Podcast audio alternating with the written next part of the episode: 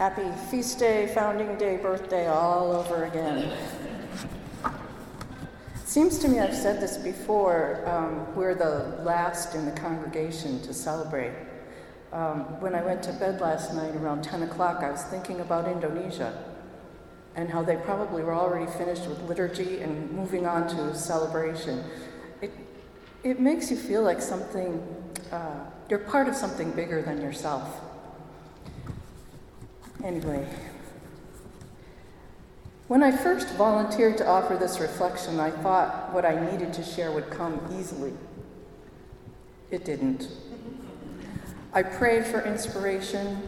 I asked Mother Clara what she would like me to say. I read the founding Constitution.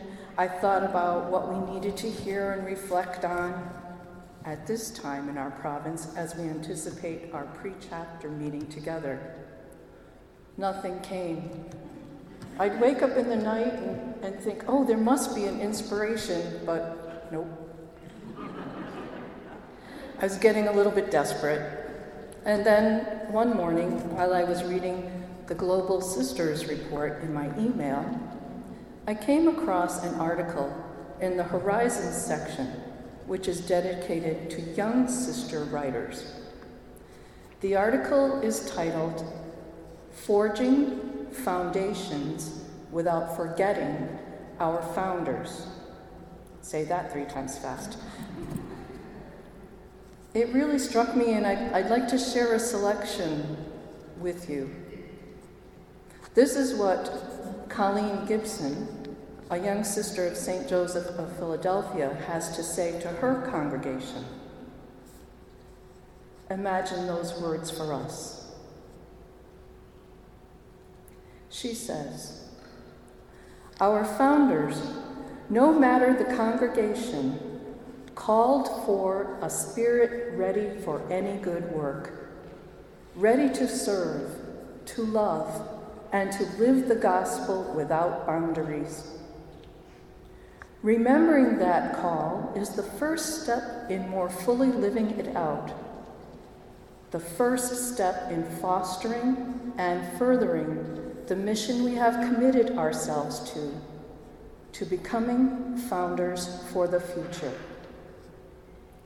Such a call requires a remembering of the past, an engagement in the present, and a desire for the future. There is no clear roadmap for such living. But flexibility certainly stands as a paramount virtue firm foundations for the future. To trust the Spirit is to quickly realize you aren't in control. Don't we all know that? As much as you might want a specific outcome or desire a certain course of events, no formulation is a fail safe path to your desired outcome. Formulaic foundations can come off as contrived and overbearing. Yes, we must plan for the future, but some of the greatest planning allows us to let reality, relationships, and individuals breathe life into the structures set forth. Reminds me of Bob Mikowski and Form Follows Function. She continues Thus, we lay groundwork on which something perhaps unknown even to us can be built. To do so, we must ask ourselves what is the goal of this undertaking? What is the foundation we hope to build on? What do we hope to embody in this endeavor? Imagine Mother Clara. What was she hoping for 159 plus years ago? And look at where we are now. Colleen continues We must plan with an eye toward flexibility, doing the deep inner work of personal and communal reflection that allows a structure to flex rather than falter. This requires listening attentively, not only to the Spirit within us, but also to the Spirit among us, the Spirit that speaks in the voices of those with whom we journey. The voices that stand out in these conversations, conversations are not those that give pat answers or propose old models. The outstanding voices are those who want to invest in a vision that, although uncertain at times, seeks to do what our first sisters did meet the needs most pressing in the community. This is what our first sisters did as they founded ministries and strived to live out the call planted in their hearts. They were grand, grounded in God's call to actively live the gospel. And with that firm foundation, they were able to face the trials and tribulations of doing something new. Time and again, they were ready for any good work. Their example and the many needs of our day compel us to do the same, choosing not to fear failure, but to practice flexibility and to remain faithful to those who've come before us and the Spirit that calls us forward. Those were her words. What are we, the Wheaton Franciscans, being called to 159 years after the founding of our congregation? And what foundation do we have as guide? Both the founding Constitution and today's readings offer us guidance and wisdom and inspiration. Mother Clara tells us love accomplishes great things if it is great. It produces nothing if it is not great. And what love was able to accomplish among some thousands of Christians, that will it also accomplish among a few sisters, brothers, covenant companions, associates, Franciscans at heart with whom we are in relationship. We know from our foundation, from our very beginning, that love will lead us where we need to go.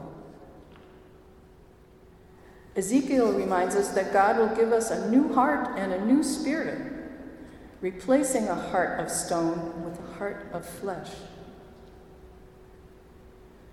I imagine our hearts softening so that we can listen and hear each other in love. And then in the gospel, we heard Jesus' great commandment to love God with our whole selves and to love our neighbors as we love ourselves. Is there anything left out? No. This is our founding value, our charism, our way of life to follow. It provides us with the inner strength to do together what needs to be done for our future. On the last page of the founding Constitution, the page Bishop Conrad Martin signed, it reads this present rule, read and approved for use for the time being. For the time being.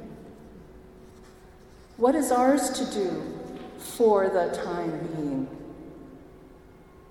Next year will be the 160th year anniversary of our founding. And when we look back at this year, what do we want to see? Let us follow in faithfulness the foundation our founders laid out for us, living our charism of love. Let us live into the life God offers us now, knowing that those sisters who came before us did the same in their now let us remember our ability to meet the needs of the times in new ways. And let us be courageous and hopeful to take the next steps together as we forge foundations without forgetting our foundress. I would like to invite us to pray together our chapter 2016 wisdom statement. And you might want to imagine a little bit how have we already lived this statement and how will we continue?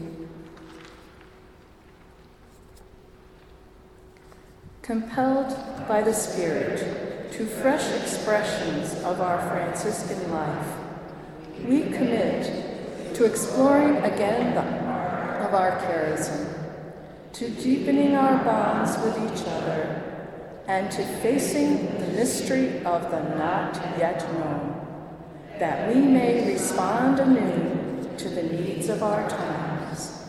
We go forth to be a blessing in the heart of the world. Amen. Amen.